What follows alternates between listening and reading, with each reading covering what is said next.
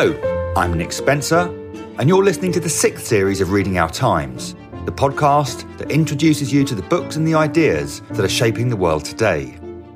Listen with us, and we'll explore the future of money, the rise of Pentecostalism, the disappearance of the human mind, the challenges facing journalism in the 21st century, the limits of science, and the relationship between science and religion, as well as the question of where does all the money go?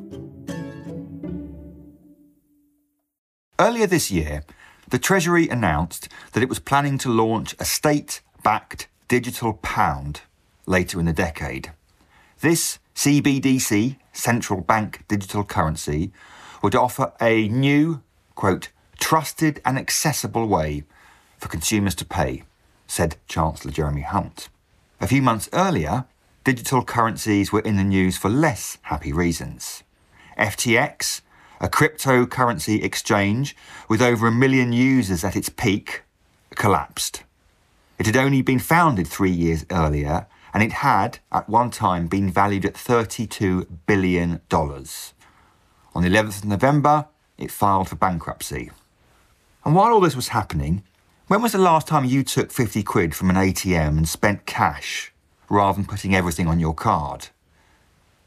Increasingly, we find ourselves in shops and restaurants asking even if they do still take cash.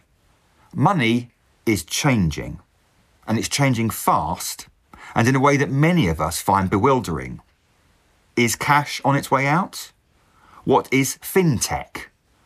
What actually is a cryptocurrency or a stable coin or a CBDC? And are they the future? And what does all this have to do with how much we trust one another. Eswar Prasad is Senior Professor of Trade Policy at Cornell University, and his new book, The Future of Money, examines, in the words of its subtitle, how the digital revolution is transforming currencies and finance. Eswar, welcome to Reading Our Times. Nick, thank you so much for having me on your podcast. Before we jump in to the complex world of fintech and cryptocurrencies and the future of money, we should try and explain what money even is. And you outline a very helpful three way division setting out the different functions of money early on in the book. Can you describe that for us? So, traditionally, the way economists think about money is that it serves as a unit of account. In other words, when you go into a store, um, you see prices of goods marked in, say, British pounds or US dollars. So that's the unit of account function. And then there is the medium of exchange function where you can actually use uh, money in whatever form to be able to purchase a good. So, in other words, you conduct a financial transaction. And then there is the store of value function where essentially you use money as a way of stashing away your savings and making sure they maintain value. But you know, while these uh, functional classifications are important, I really think about money as helping us to transfer resources across time and across space. If you think about the history of money, of course, it facilitated commercial transactions, but also allowed trade to be conducted among geographically very disparate locations in the very early days, of course, money took the form of commodities or precious metals, but those were difficult to carry around large distances. So you eventually had paper currency, which is the form most of us are used to seeing physical money in these days. So it allowed trade to take place um, widely dispersed locations. You also draw a really interesting distinction early on between outside money, or sometimes called fiat money, and inside money. Can you explain that one for us? So when one thinks about money, we tend to think about pound sterling notes or uh, dollar bills, or for that matter, Chinese yuan notes. But it turns out that a lot of money that is created in the economy, which is really credit that finances activities of various sorts, such as um, consumers buying a car or businesses having money to invest, that money is actually created by commercial banks so, what commercial banks essentially do is they can, in principle, create loans out of thin air. And when they create a loan, they create a corresponding deposit. So, if you were to buy a car and for that you took out a loan from your bank, then the bank could create that loan, create a deposit in your name, and then you use a deposit to pay the car dealer, who in turn uses part of the deposit to pay the car manufacturer, who in turn uses that to pay part of the input cost for that car, and so on. Now, the important thing about this inside money is that it is created within the private sector and essentially cancels out on the private sector's overall balance sheet because what is a credit to one person is a debit to another person or another institution. But outside money is outside the private sector and is created by the central bank. It is a liability of the central bank and it doesn't cancel out on private sector balance sheets. And in modern economies, while central banks do create money, much more of the money creation actually comes from commercial banks. And of course, the logical question might be if commercial banks can create money what prevents them from creating infinite amounts of money? And the reality, of course, is that commercial banks need to make profits and they need to make sure they're making good loans. So if they handed out money at will, they may not get paid back. And because they've created deposits corresponding to the loans, then they would be out of business pretty soon. And the limit on the amount of money that governments or central banks can create basically comes from the threat of inflation. The limit used to be when it was tied to a standard like gold, for example. But for the last 50 years or so, that hasn't been the case. And the limit is, it's almost just self discipline. Is that right? That's correct. The one thing that central banks have is credibility, which they really need in order to make sure that people, that is, businesses and households, believe that the central bank will not print so much money that they end up essentially devaluing that money, which would take the form of inflation. That is, uh, uh, goods and services having um, high and increasingly rising prices in the last decade and a half, it turned out that central banks were able to print a lot of money without inflationary consequences. And that this is quantitative because, easing, is that right?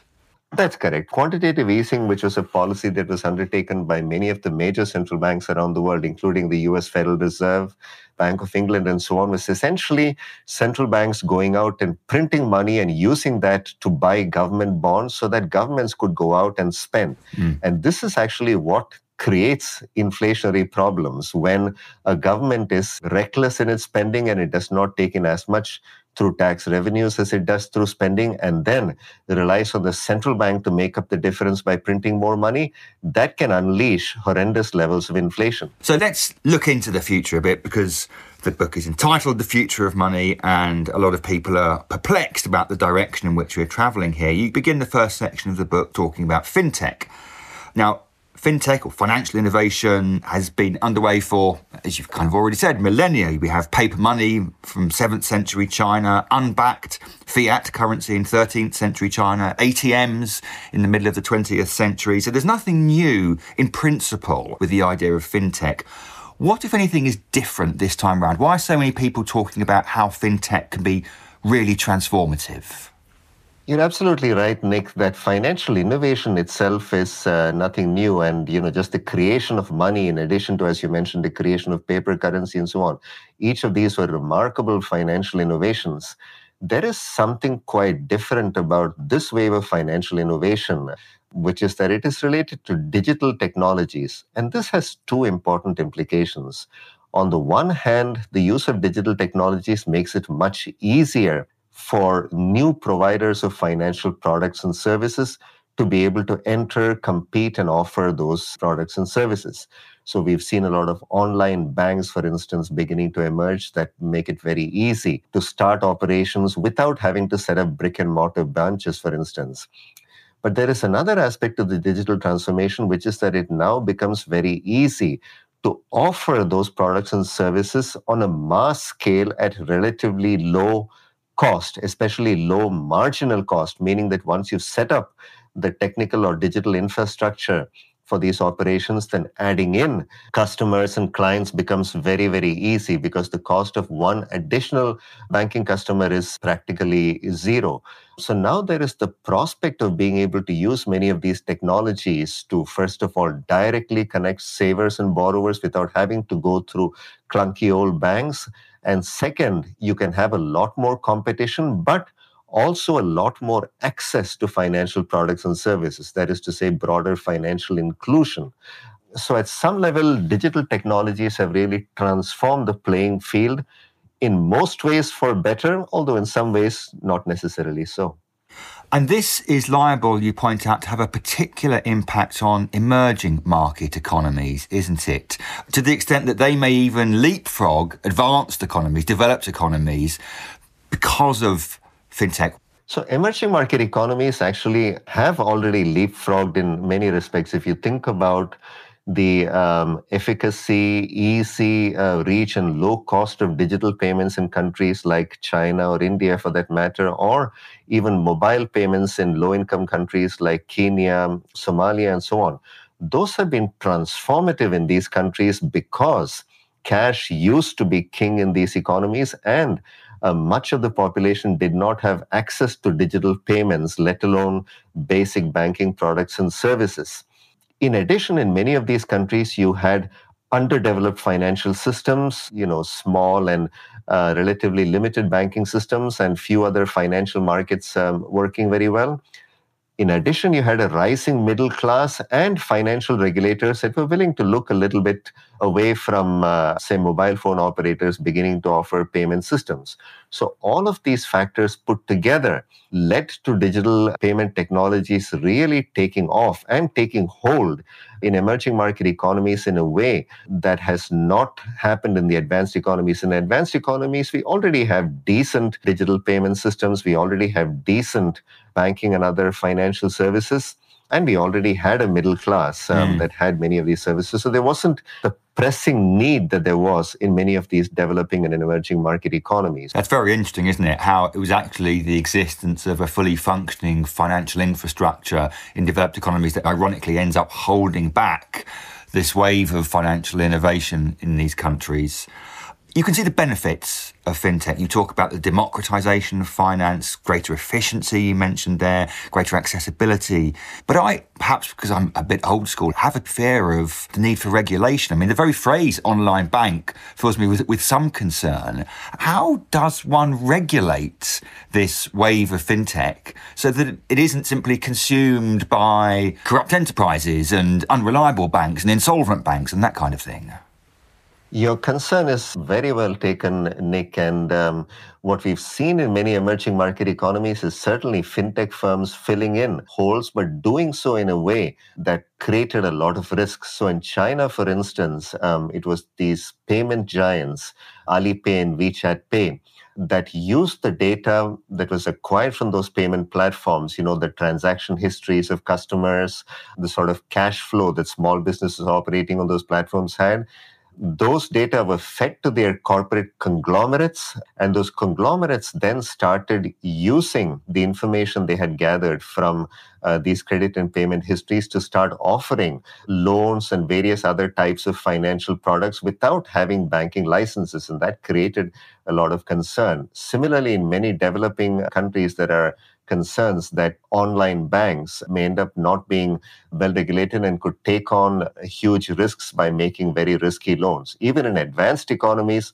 such as the US and the UK, I think there are similar concerns. So, what regulators are coming around to the view is that technology is not going to solve all problems. In fact, this is a running theme in my book that technology does offer a lot of potential for reducing inefficiencies, increasing access to financial products and services, but left to itself, it can create a lot of unforeseen and in some cases foreseen and significant risks. Yes, I'm glad you highlighted that because I was going to come back to that right at the end. The promise of technology that it can transform so much of what we do, but the fact that it isn't sufficient, it isn't a, silver bullet. We will definitely return to that, but let's go there via cryptocurrencies. You mentioned the original white paper launching Bitcoin in 2009 from Satoshi Nakamoto. I'm right in saying we don't know who that is or whether it's an individual or a group of people, is that right? We don't know yet, although having written this book, I go to a lot of crypto conferences and I've shared the stage with at least three or four people at last count who all claim to be the real Satoshi Nakamoto, but we don't know. Right.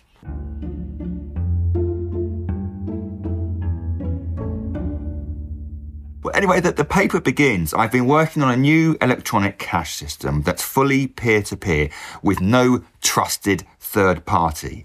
And later on, as you go on to quote, the root problem with conventional currency is all the trust that's required to make it work. So this was fascinating to me. Underlying the cryptocurrency revolution is an attempt to do away with the need to trust, isn't it? Let's start by the mechanics. How do you do away with the need to trust? No, at one level, this is a, a, remarkable technological innovation. It's as though I wanted to send you some money, Nick, or, or better, that you wanted to send me some money. and we wanted to do this in a way that did not require us to go through a trusted intermediary, such as a commercial bank, which could take some money from your account and put it in my account, or through a credit card company or some other payment provider to do this in a way that would allow us to conduct transactions without even knowing our true identity. So a digital Nick could send a digital Eswar money without relying on a third party. This sounds mind boggling, mm. but Bitcoin managed to solve this problem. So it's a really phenomenal technology because it gets around a variety of problems the need for trust the fact that if you have digital units of money, one of the biggest problems, of course, is that you could double spend them. I mean, you could send a digital unit of money to me, to your brother, to your father, mm. and what stops you from double spending? Now, Bitcoin solves this problem essentially through what I think of as radical transparency. Every transaction by the digital Nick to the digital Eswar and the amounts of those transactions are all posted on public digital ledgers, which are maintained on multiple computers worldwide. So it's not easy to tamper with those ledgers. But there is a question about how you validate transactions still. And here, the creator of Bitcoin, whoever that was, came up with a remarkably clever process whereby essentially one needed to be able to devote computing power to solving what is essentially a puzzle. And whoever solves that puzzle first gets the privilege of basically validating a block of transactions and then appending that block to an existing chain of blocks, which is where the term blockchain comes from. Now, the block of transactions that is then validated gets appended, and all the account balances of people who are using Bitcoin also get updated, and these are all posted on these electronic ledgers. So it becomes very difficult to tamper with them or to go back and erase or change transactions. So it is essentially the fact that this blockchain is a transparent ledger and is maintained on multiple computers that are synchronized in real time that gives the entire system security and allows transactions to be consummated without a third party very interesting and very clever. And just spell out for us how that process of puzzle solving in order to secure the blockchain is linked to this idea of mining Bitcoin and the limited number of Bitcoins that there are, because that's also very important, isn't it? So one can think about mining as basically a way of throwing guesses at a problem. So think about it like the lottery. So you need to guess the winning numbers uh, in the lottery. Uh, so if you buy one lottery ticket, you could end up being the winner, but chances are pretty low. If, on the other hand, you buy a million or 10 million tickets, you're going to be much more likely to be the one who correctly guesses the outcome. So the process of mining essentially involves dedicating huge amounts of computing power to guessing the solution to these puzzles. And the incentive to do that is that whoever is the first to guess the solution gets to validate a block of transactions and gets rewards in the form of Bitcoin. Now, that reward changes over time. Right now, if you happen to be the lucky winner that validates a particular block of transactions, you get a reward of six and a quarter Bitcoins. And that reward actually falls over time. Mm. And there is an interesting element of Bitcoin, which its adherents believe is very important to keeping its value, which is that there are ultimately going to be only 21 million Bitcoins ever created everything right now is managed by a computer algorithm and there is a hard coded element in that algorithm that there will be at most 21 million bitcoins. So this reward that i mentioned for validating a block of transactions that's going to decline over time such that eventually you will get no more block rewards as they are called. About 19 and a quarter million bitcoins have already been created so there's um, a little over one and a half million bitcoins still to be created. And the view that Bitcoin adherents have is that something like a fiat currency, as we discussed earlier, can be created at will by a central bank. Bitcoin, on the other hand, is scarce. And so the notion is that something that is scarce, sort of like gold, surely must preserve value better than something that can be created in infinite quantities. To me, this is a somewhat dubious proposition, but this is what every Bitcoin proponent will tell you. But presumably, the fact that there are a limited number, 21 million Bitcoins, means that it won't ever be inflationary because ultimately there is only a fixed number, like a fixed amount of gold, as you say. Is that right? That's correct. So, you know, you read out some lines from the Satoshi Nakamoto's white paper about Bitcoin, which argued that Bitcoin would be a trustless medium of exchange. That's what it was meant to be. It was meant to facilitate transactions. And the technology is very clever. Unfortunately, it doesn't work too well at what it was meant to do, which is serve as a medium of exchange. Because it turns out that on what is called the Bitcoin base layer, only about 2,000 transactions can be validated in one block, and one block is validated every 10 minutes. So this is just six to seven transactions per second, and it takes 10 minutes to validate a transaction. And most importantly, Bitcoin has very volatile value relative to the unit of account. So it's a terrible medium of exchange. So Bitcoin has become something it was never intended by its creator to be which is a pure speculative financial asset, which is value because the holders of Bitcoin believe that there are others who are willing to pay as much, if not more, for that Bitcoin. So, to me, as an economist, just scarcity with no intrinsic value seems to be a very dubious source of value. And it's small wonder that Bitcoin has had a very, very volatile price in the last few years. Yes, I mean, you, the, the, figures you quote in the book are astonishing. December 2015, it's worth $419. December 2017, it's worth 19,650. That's an extraordinary volatility, which means that it's useless is too strong a word, but I can't really see how or why anyone would invest hard currency, dollars, in something that can change its own value by a factor of 50 at some level, that is its appeal. Um, I mean, if you were to invest in government bonds, you might, uh, in high interest periods, earn maybe 5 to 6% returns. If you were to invest in stocks, um, you might get better returns or you might lose money. But what investments are out there where you could double, triple, or increase the value of your investments by 10, 20, 30 times? So that is the allure of Bitcoin. Unfortunately, it also means uh, that you need to have a very strong stomach because yes. uh, the price of Bitcoin can fall yes. as violently as it can rise. But the interesting thing about Bitcoin is that it's set off a revolution, really, and it's created a whole breed of new cryptocurrencies that try to make up for the failings of Bitcoin. So, for instance, there are some cryptocurrencies that have much stronger anonymity than Bitcoin. In the early days, Bitcoin was used to largely fuel activities on the dark web, you know, illicit transactions of various sorts it turns out that Bitcoin transactions can be unraveled. So if the digital Nick were to use Bitcoin to conduct a large number of transactions, he might be revealed to be the true Nick. If, on the other hand, you think about the main problem of Bitcoin, which is its uh, unstable value, there are now cryptocurrencies called stable coins, which interestingly have stable value. But how do they get the stable value? Essentially, they are backed up by reserves of fiat currencies. For instance, there is a stable coin called Tether, which maintains a value of $1 per coin.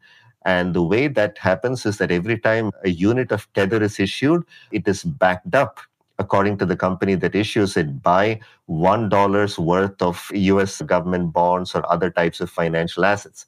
And this is a very rich irony because the whole point of cryptocurrencies was to get away from central bank money. But cryptocurrencies that actually work well as mediums of exchange get their stable value and therefore can serve as mediums of exchange precisely because they are backed up by fiat currency. Exactly. That's exactly the point I was going to make. You've come full circle there, haven't you, in terms of your desire to do away with trust. And the only way you can do that is ending up by trusting the fiat currency of, of central banks. You mentioned the issue of anonymity there and traceability, and that's really, really important and interesting. You say early on, if cash gave way and payment systems were overwhelmingly digital, any notion of maintaining anonymity and privacy in financial matters would be severely compromised. Now, you pointed out there that actually Bitcoin maybe isn't as anonymous as all that. But there is a real concern there, more broadly with digital currencies, isn't there, of the way in which any transactions you conduct can be traced and any anonymity and with it some freedom that you have with a system like cash is lost. Is that something we should be concerned about? That's a hugely important point, Nick. The reality is that payments are becoming increasingly digital. If you think about emerging market countries like China, India, Brazil, um, the use of cash is plunging. In Sweden, hardly anybody uses cash anymore. Interestingly, there are three large advanced economies the US, Japan, and Switzerland, where cash is still used extensively in low value transactions.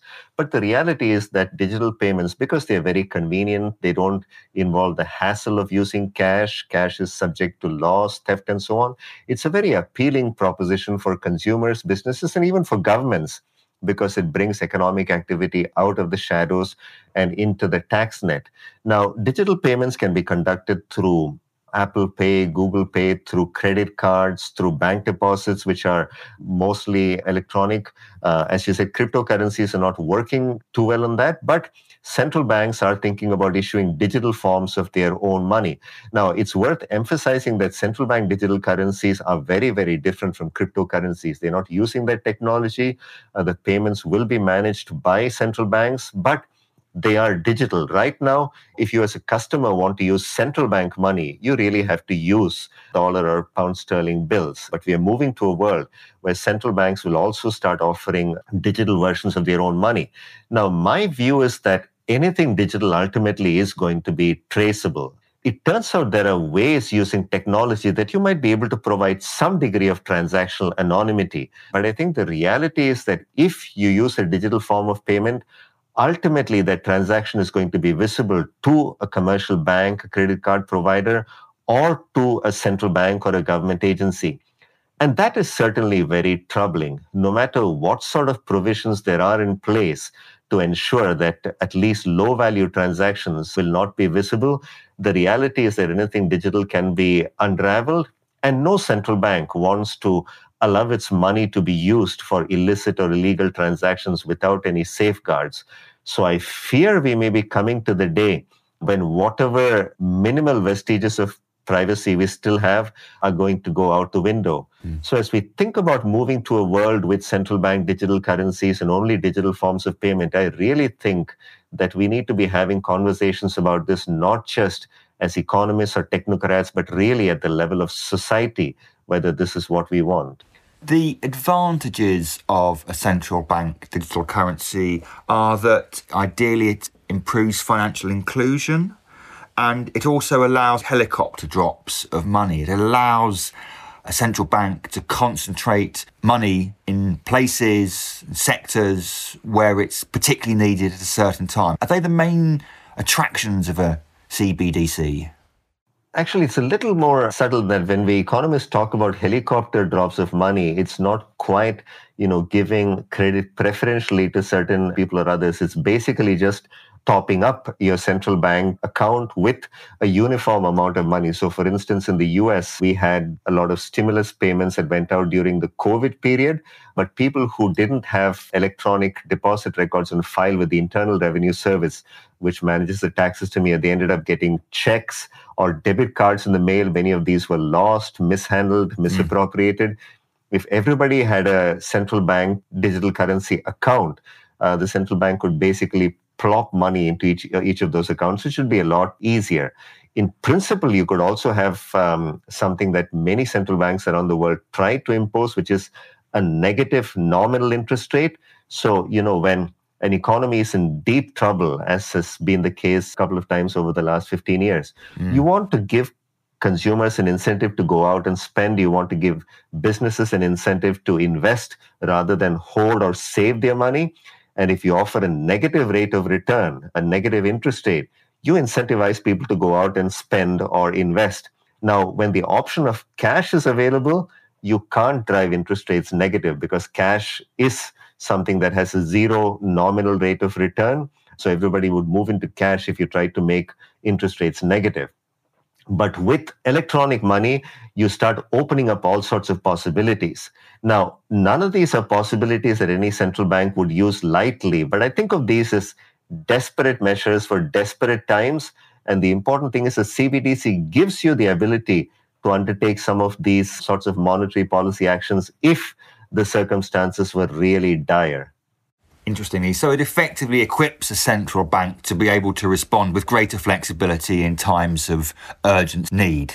That's correct. But there are also advantages of CBDCs even in normal times. You alluded to the issues about financial inclusion, more efficient payments, and so on. But just getting economic activity out of the shadows and increasing tax revenues, which at least the government might see as a benefit without raising tax rates simply because all activities are now um, in the open rather than in the shadow economy where they're yes. transacted using cash. Yes. Um, those are some useful advantages. Now, it's very clear from what we've talked about in our conversation and, and the book that cash is really on its way out.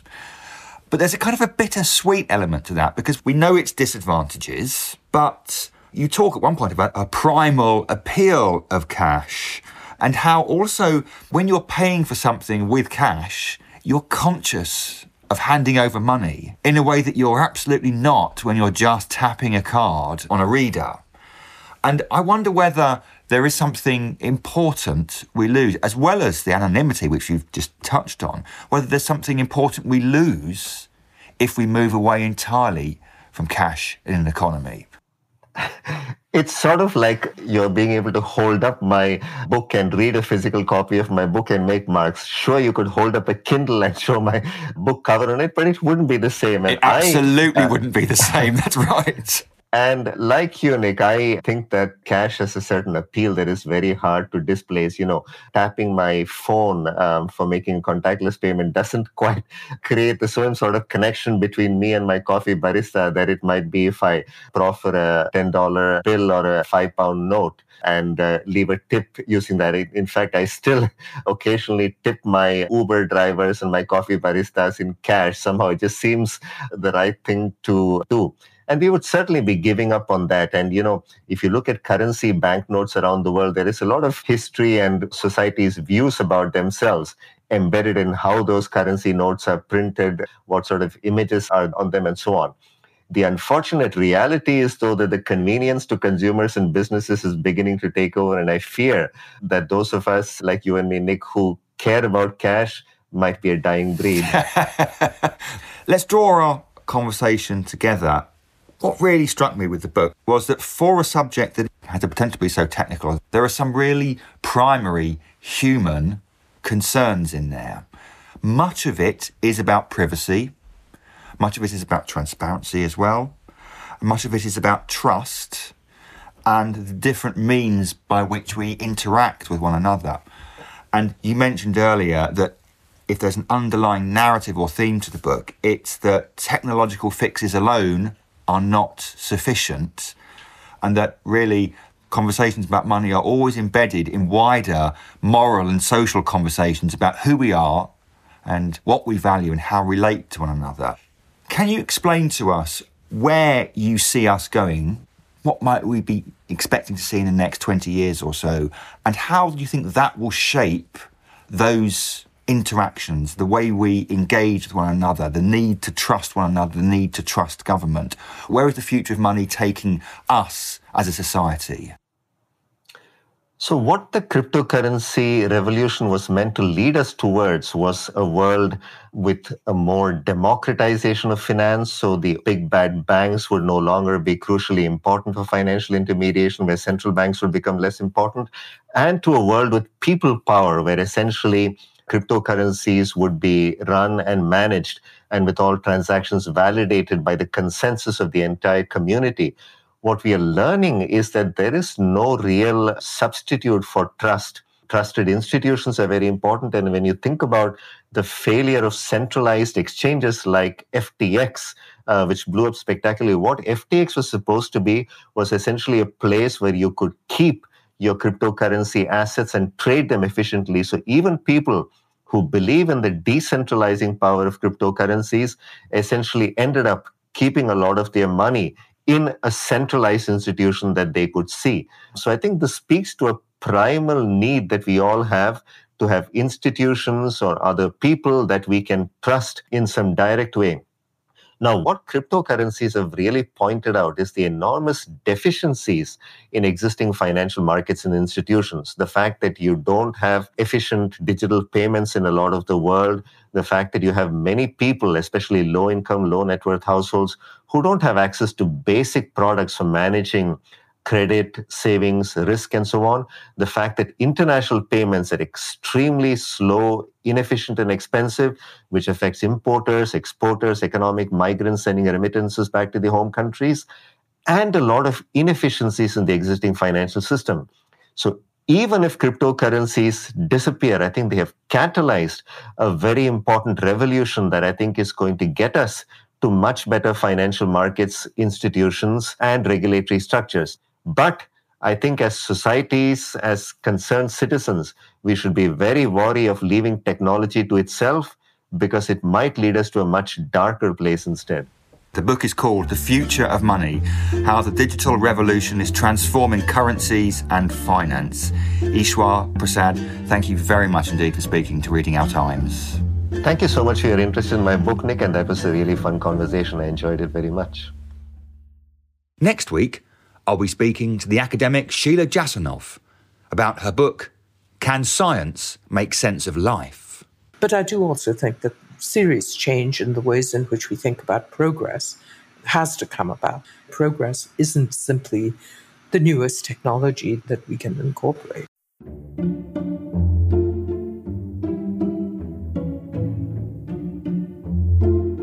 You've been listening to Reading Our Times from the think tank Theos. It's produced by Phil Bodger, and our team includes Lizzie Harvey and Daniel Turner. Special thanks to Nina Humphreys, who composed our theme tune and all the music. You can subscribe to Reading Our Times on Apple Podcasts and Stitcher. And you can also find us on our website, theosthinktank.co.uk, where you can find all the episodes from this series and the previous series and leave feedback. Don't forget to rate and review us on iTunes It'll help other people discover the podcast.